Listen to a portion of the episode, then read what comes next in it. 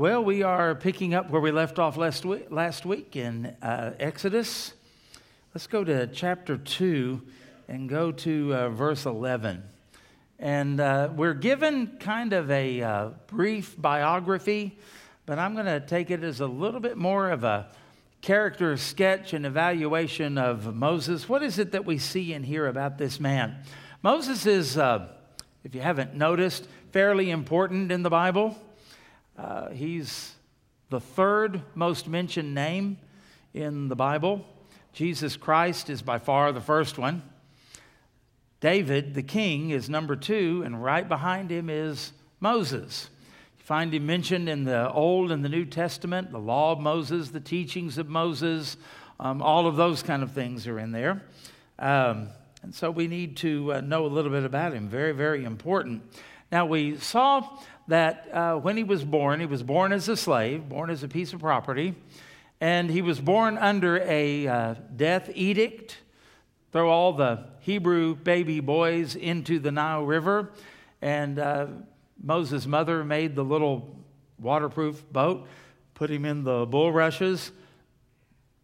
Pharaoh's daughter, the princess, finds him and then adopts him as her own.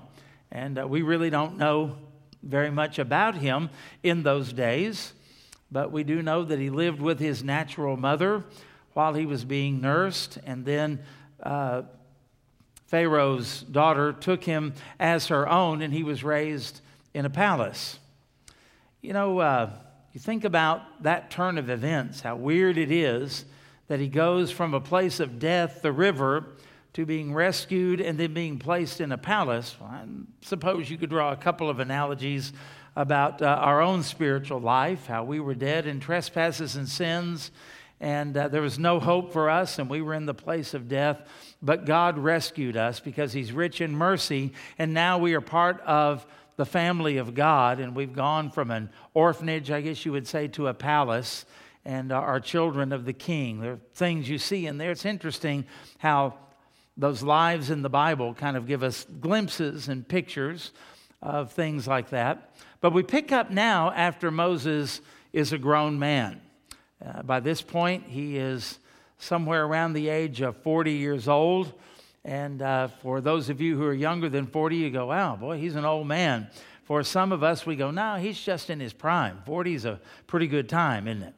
And he's uh, not a kid. He's respected. He's got some maturity. He's got wisdom. We read in the New Testament, when you read in Acts chapter uh, 7, when uh, the deacon Stephen gives the recount of Israel's history and puts Jesus in it, uh, he talks about how Moses was. Uh, educated and skilled in all the ways of the Egyptian, uh, uh, the Egyptians. Now, keep in mind, Egypt was the dominant world empire of that day, and they were the scientific and um, educational, intellectual uh, apex of that culture. If you wanted to learn something, you went to Egypt. If you wanted the best the world had to offer, you went to Egypt. If you wanted the greatest education, you went to Egypt. And that's the way Moses was trained and raised in the palace there. But I don't know uh, how the Lord revealed to him. I don't know how he came to understand that even though he looked like an Egyptian, spoke like an Egyptian, even though he was educated like the Egyptians, in fact, uh, as we read through our passage this morning, he's going to even be identified as an Egyptian when we get near the end of it. He really wasn't an Egyptian. And it reminds me of how the Bible says we are in the world. I mean, we've been influenced by the world, educated by the world. We dress modestly, of course, but according to the styles of the world and all of those kind of things. And yet we're not of the world, we're, we're different. And that's the way Moses was. Even though he was there in Egypt, he must have known, and somehow God revealed to him, You're not one of them. And so we come to this point to where Moses makes a choice in his life. And the Bible tells us in verse 11, Exodus 2, verse 11, Now it came to pass in those days when Moses was grown that he went out to, these two words tell you a lot, his brethren. His brethren. Notice his identification. And he looked at their burdens. And he saw an Egyptian beating a Hebrew, one of his brethren. So he looked this way and that way. And when he saw no one, he killed the Egyptian and hid him in the sand. Let the revolution begin, maybe. Verse 13. And when he went out the second day, behold, two Hebrew men were fighting. And he said to the one who did the wrong, Why are you striking your companion? And then he said, Think how chilling this must have been, because you've kind of been in a situation where you thought you got away with something and then you didn't. Think about what this would be with the implications. Who made you a prince and a judge over us? Do you intend to kill me as you killed the Egyptian? Just let that sink in. So Moses feared and said, Surely this thing is known. And when Pharaoh heard of the matter, he sought to kill Moses. But Moses fled from the face of Pharaoh and dwelt in the land of Midian. And he sat down by a well. Now, the priest of Midian had seven daughters, and they came and drew water, and they filled the troughs to water their father's flock. Then the shepherds, notice it's plural, shepherds came and drove them away, but Moses stood up and helped them and watered their flock. When they came to uh, uh, Reuel, their father, he said, How is it that you have come so soon today? And they said, An Egyptian delivered us from the hand of the shepherds, and he also drew enough water for us and watered the flock. So he said to his daughters, And where is he? Why is it that you have left the man? Call him that he may eat bread.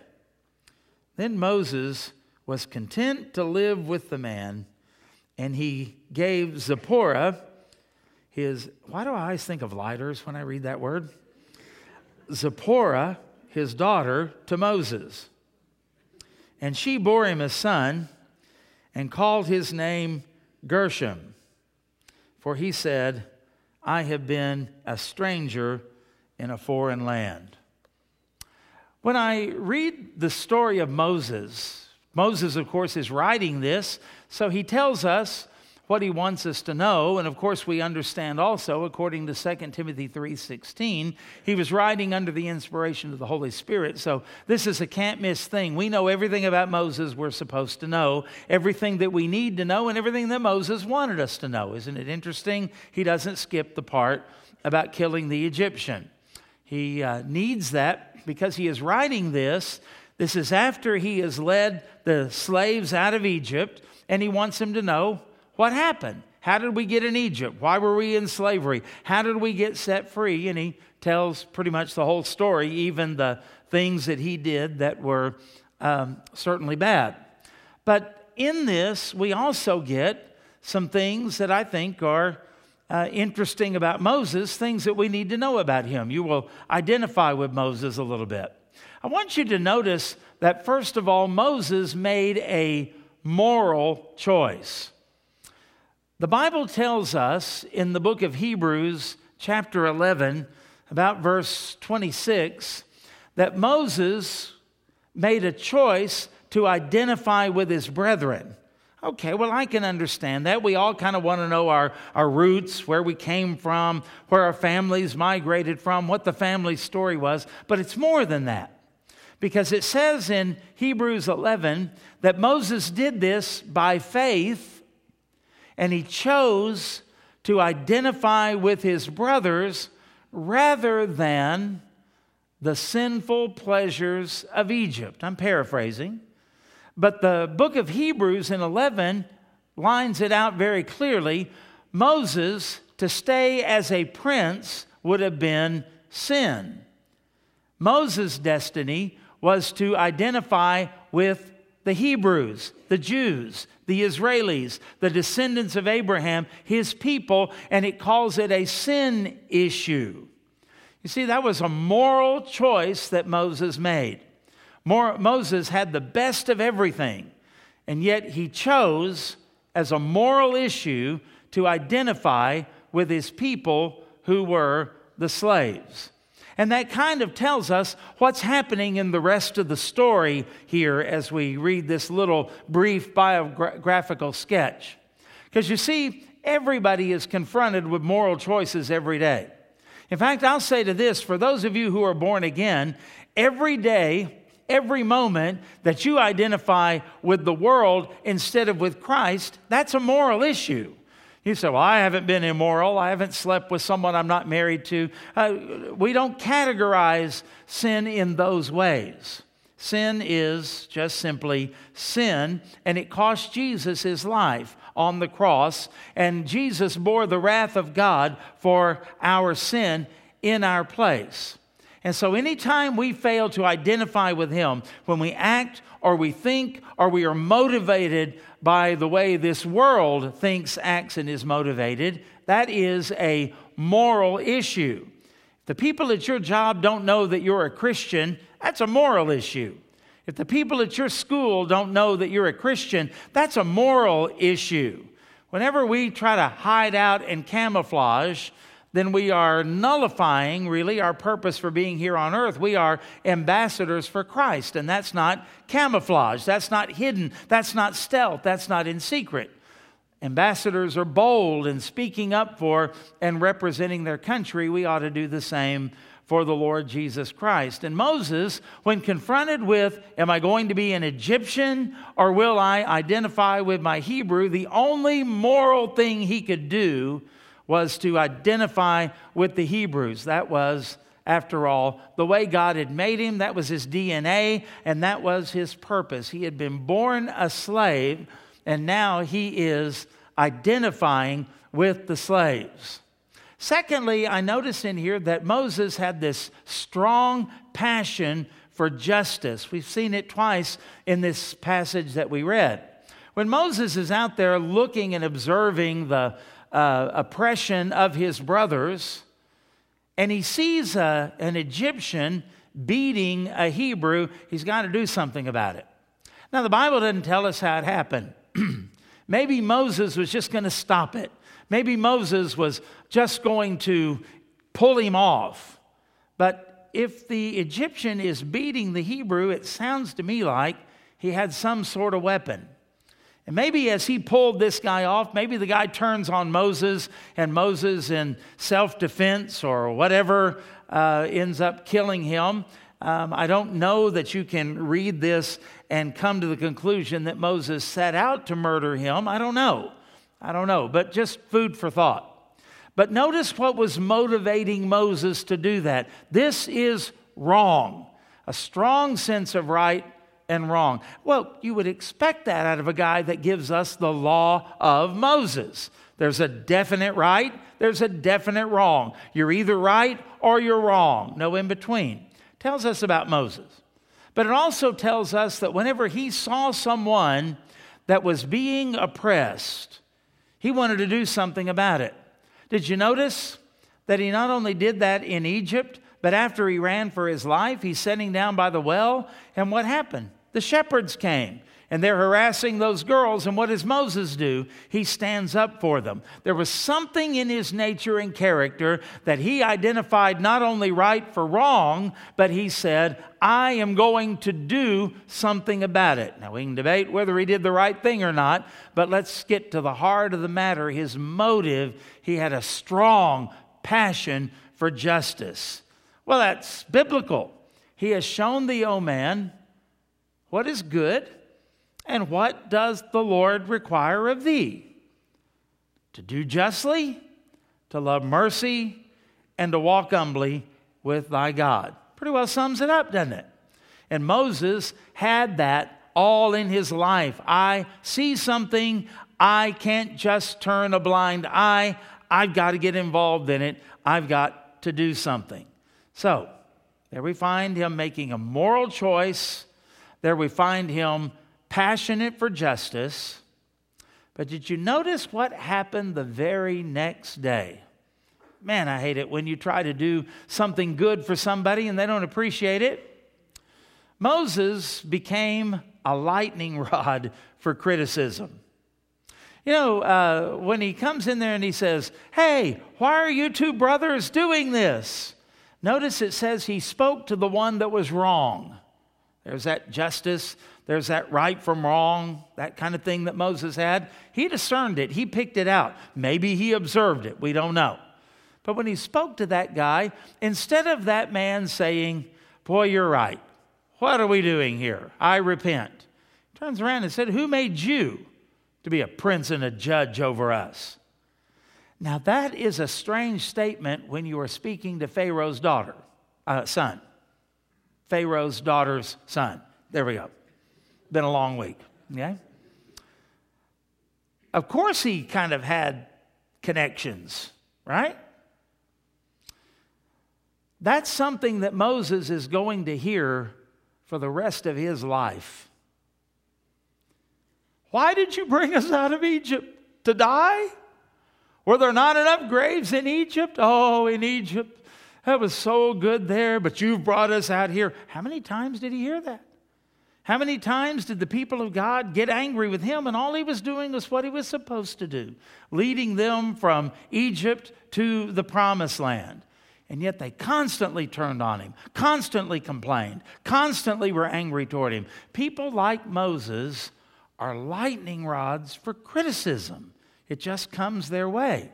So when you see somebody like a Moses and you find them where they're being unjustly criticized, you ought to pray for them. Whether they're in politics, whether they're in the judicial system, whether they are a friend or a neighbor or somebody in the family. There are those people who are black and white. They are strong in what they believe, they express it, they want to do something. And you know, when it works, we make statues of them.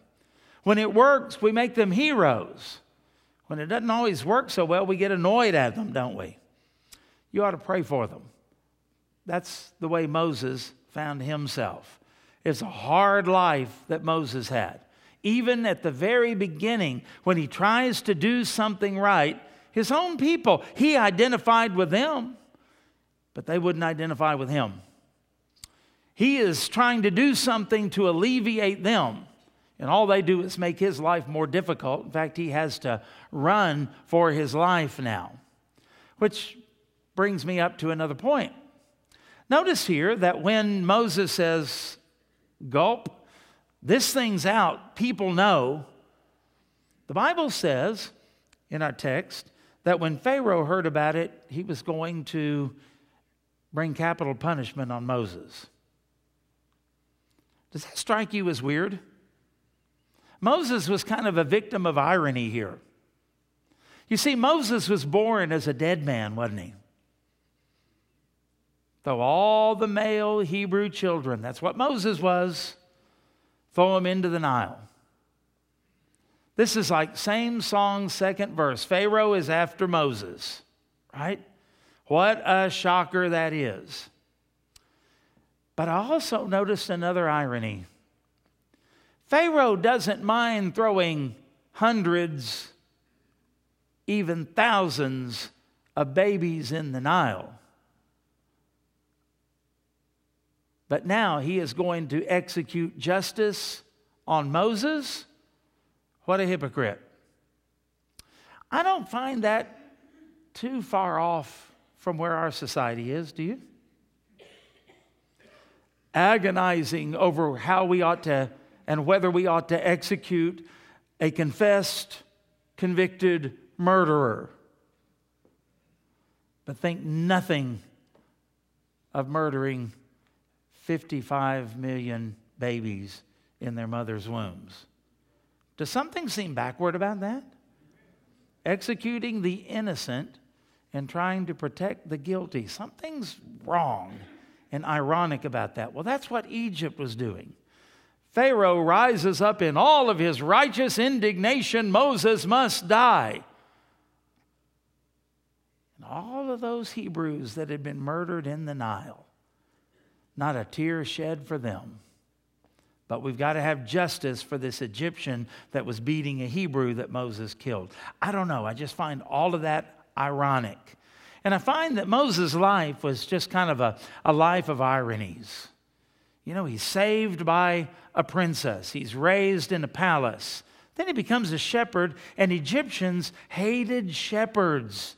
They did not like shepherds at all. And yet, here Moses is raised one way, and now he spends his adult life completely different. Boy, he wouldn't have written that kind of a script. That's not the way life would have gone. Have you ever had life turn a different manner than you thought it was going to go?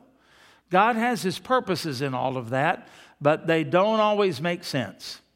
And that's why we bow the knee, and that's why we trust the heart of the Father. Spurgeon put it like this When you can't trace the, heart, uh, the hand of God, you can always trust the heart of God. And one of these days, it'll all fit together. But right now, poor Moses, 40 years old, running for his life, heading to Midian, sitting by a well. And what do you suppose he's thinking? What have I done? Why do I get involved? Why do I try to help? Why does everything turn sour? What am I going to do now? How am I going to make a living? What's my future hold? All of those kind of things while he's sitting there at the well. That must have been a depressing situation for a prince of, a prince of Egypt. That must have been a depressing situation for a guy who may be sitting there by the well saying, Lord, is this how you reward me? I mean, I chose to let go of everything in Egypt to identify with the covenant children of Israel. This is what I get? Lord, I was motivated by justice. You are a God of justice. I tried to set things right. And this is what happens? This is how I get rewarded? I tried to help my people, Lord. I've got it in my heart that my education and my learning and my position might be able to be a help to liberate my brethren. And they turn on me, Lord.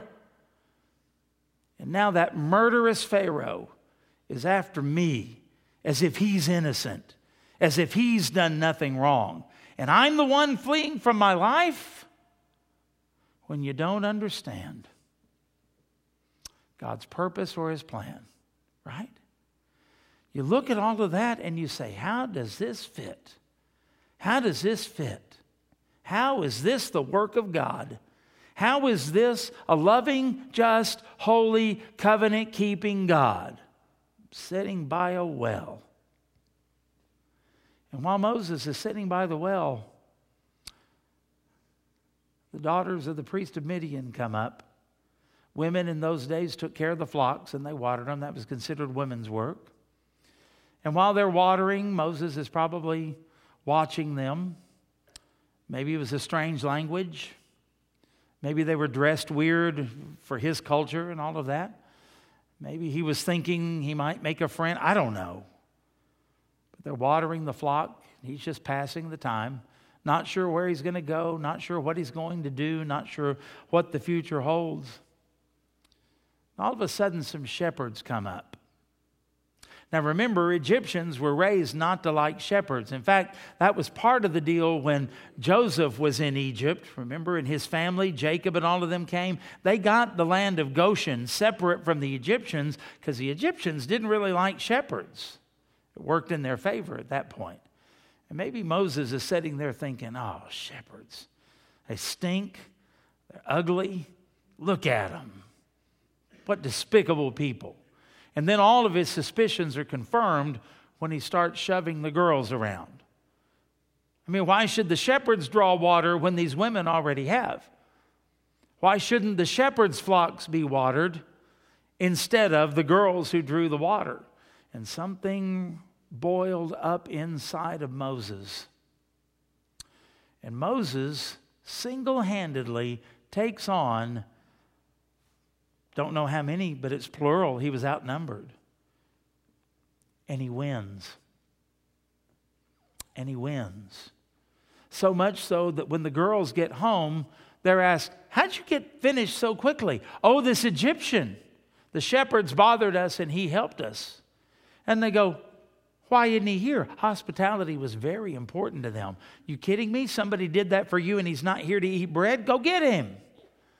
And that changes Moses' life because out of that he gets a wife and he gets a son.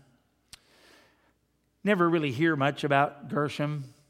I don't really expect much out of anybody named Gershom. Do you? Mm, nobody. But uh, it changed Moses' life, didn't it?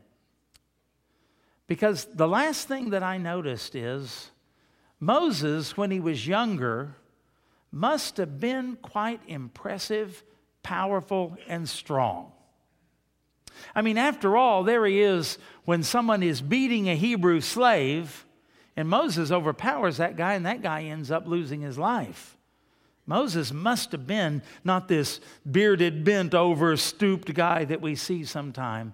When he was young, he must have been quite impressive and powerful, extremely smart.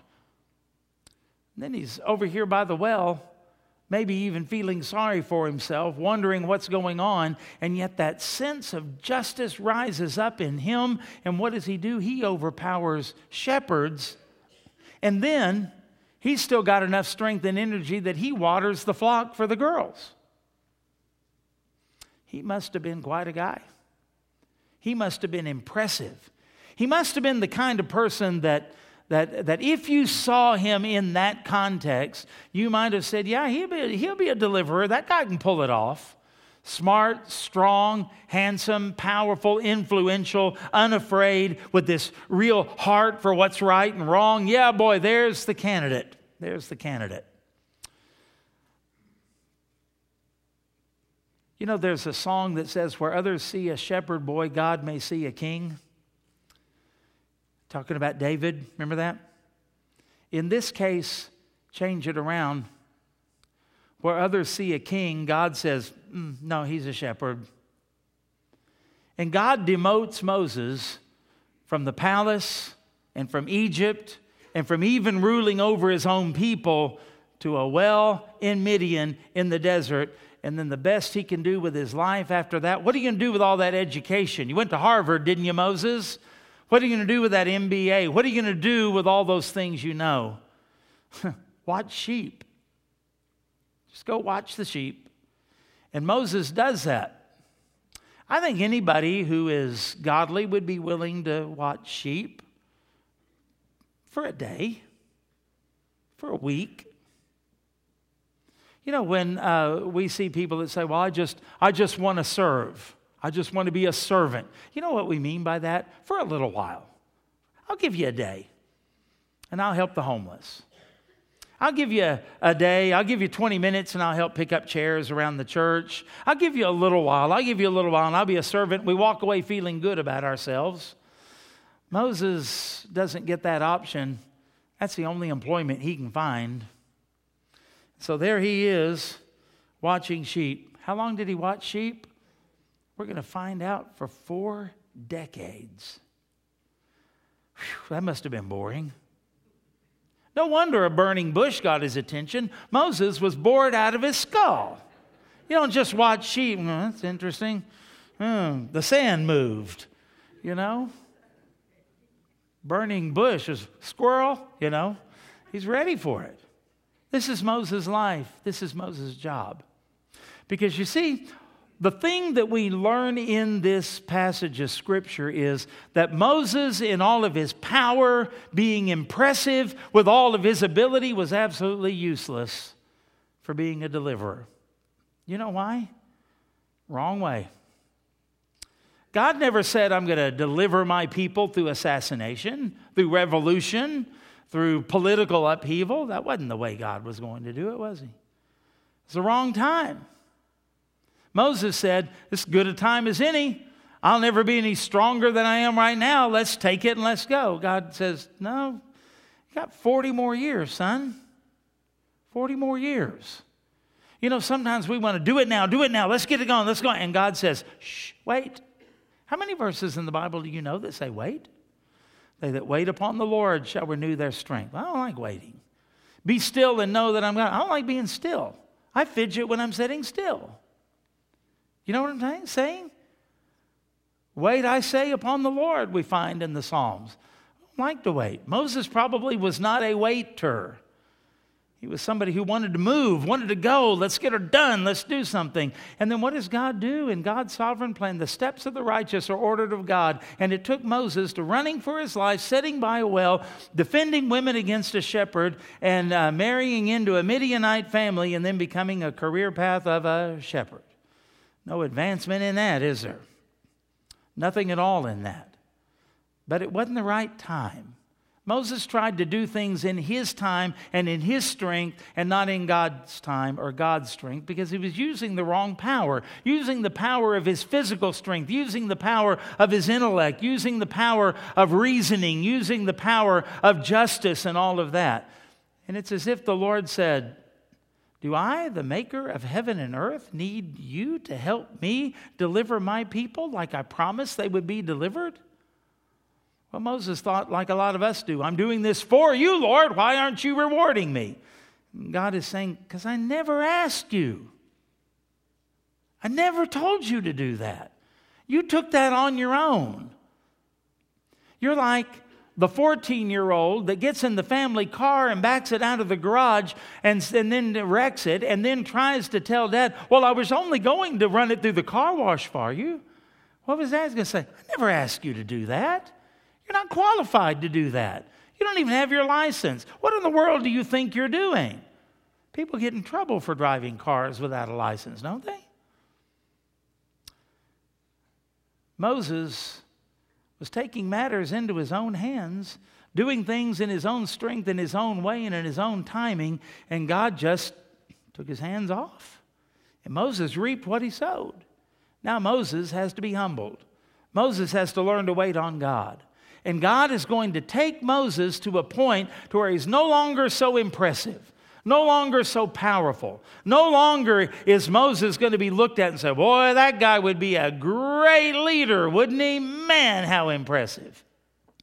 He's just an old, old, old, weather beaten nobody of a shepherd when God calls him. I just want to say to you as we conclude there's a lot for you to learn in that. Sometimes you get a vision of what God wants to do and what should be done and how it ought to be done, and then you take the keys and you jump in the car and you decide you're going to help poor old God out. Well, he didn't need your help. And it might not even be you that he wants to use in that way. You might be a Joshua, not a Moses. You might be a Caleb and not a Moses. And there's no shame in any of that. Just be what God has called you to be. And if He's called you to be a Moses, He's going to give you the opportunity to be a Moses, but it's going to be in God's way. And it's going to be in God's time. And it's going to be in God's power. So many people just run ahead of God. Let me read um, a paragraph here, and uh, then we'll be through because uh, I think this kind of puts it into all the perspective that uh, we need to have. Because we need to understand that Moses wasn't ready for this, and the Canaanites weren't ready to be judged yet. The fullness of their sin hadn't come up. And the Hebrews weren't ready for freedom or anything like that. But most importantly, you know, God wasn't ready. And it wasn't that God had to get prepared, it just meant that God has a plan and he has timing, and he has a perfect way of putting all of that together. Arthur Pink says about this story God had an important work for Moses to do, and for this he must be prepared. It's true for all of us, isn't it? That work was to lead his people out of Egypt and conduct them unto the promised inheritance. And for this work, Moses was not yet equipped. It is true that this one who had become the adopted son of Pharaoh's daughter had received a thorough education, for he was learned in all the wisdom of the Egyptians. Nor was he any longer a youth, but now 40 years of age in the very prime of life. Nor was he only a student or theorist he was mighty in words and deeds, according to Acts 7 22. What then was lacking?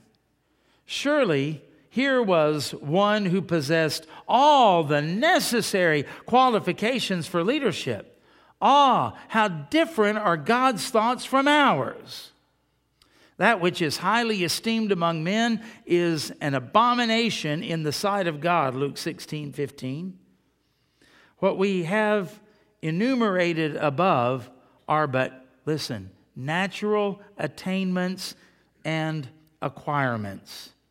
And the natural man is set aside before God, for no flesh can glory in his presence. You see, there are some things maybe that you want to do and that ought to be done, and God may even allow you to do them. But if you get the glory for it, why should God bless it? But if you are the one that people look at and say, How in the world did that person do that? Then the testimony is, It was God. It was God. It was God. And God wants to do that in you and through you if you will wait upon Him, if you will surrender to Him, and if you will lay all of your natural abilities, talents, and accomplishments before Him and say, God, use them any way that you want to, but I know that you don't need them. And you haven't been waiting until 2020 to do something just because, ooh, Greg's finally here. That's not the way God works for you or for me brokenness, humility, waiting upon the Lord. And Moses learned all of that through 40 years in the desert. But don't feel sorry for him because Moses, at the age of 80, is much better equipped to do what God wants him to do than he ever had been before.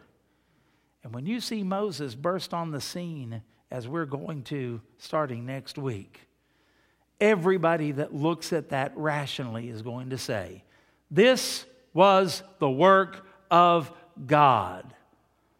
And may it be said of us whenever we die at our funeral, This was the work of God. May that be our epitaph on our tombstone. This was the work of God.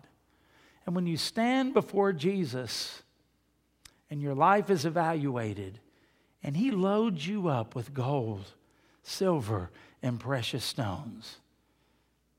May the words that come out of your mouth be This is the work of God, and lay it before His feet. What happens if I don't? Ash, worthlessness, gone. So I'm saying make your life count and be significant. How? Take the bull by the horn. No, no, no. Kneel at the altar. Surrender your life to God. Be a living sacrifice. And wherever a sovereign God takes you, he will empower you for whatever He wants you to do. And when it's all said and done, people will testify this was the work of Almighty God. May God grant it to be so in your life, in my life, and in our church. And all God's people said, Amen. Will you bow your heads and close your eyes, please? Oh Lord, we struggle with pride, self sufficiency.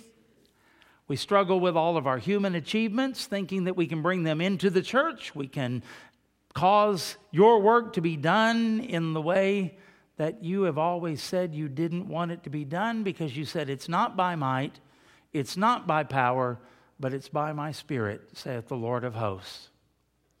And what we are asking for you to do, first of all, as a church, would your spirit move so mightily in here that anybody and everybody, both inside and outside the church, can see without hesitation or doubt this is the work of God? Not marketing, not the genius of a leader, not programming, not productions, but the Holy Spirit of God. And would you do something in each one of our lives that blows people's minds? How did you do that? May it be like Jody's testimony that was on the news. It's not me, it's the grace of Jesus Christ working through me. Boy, that one sentence is so powerful.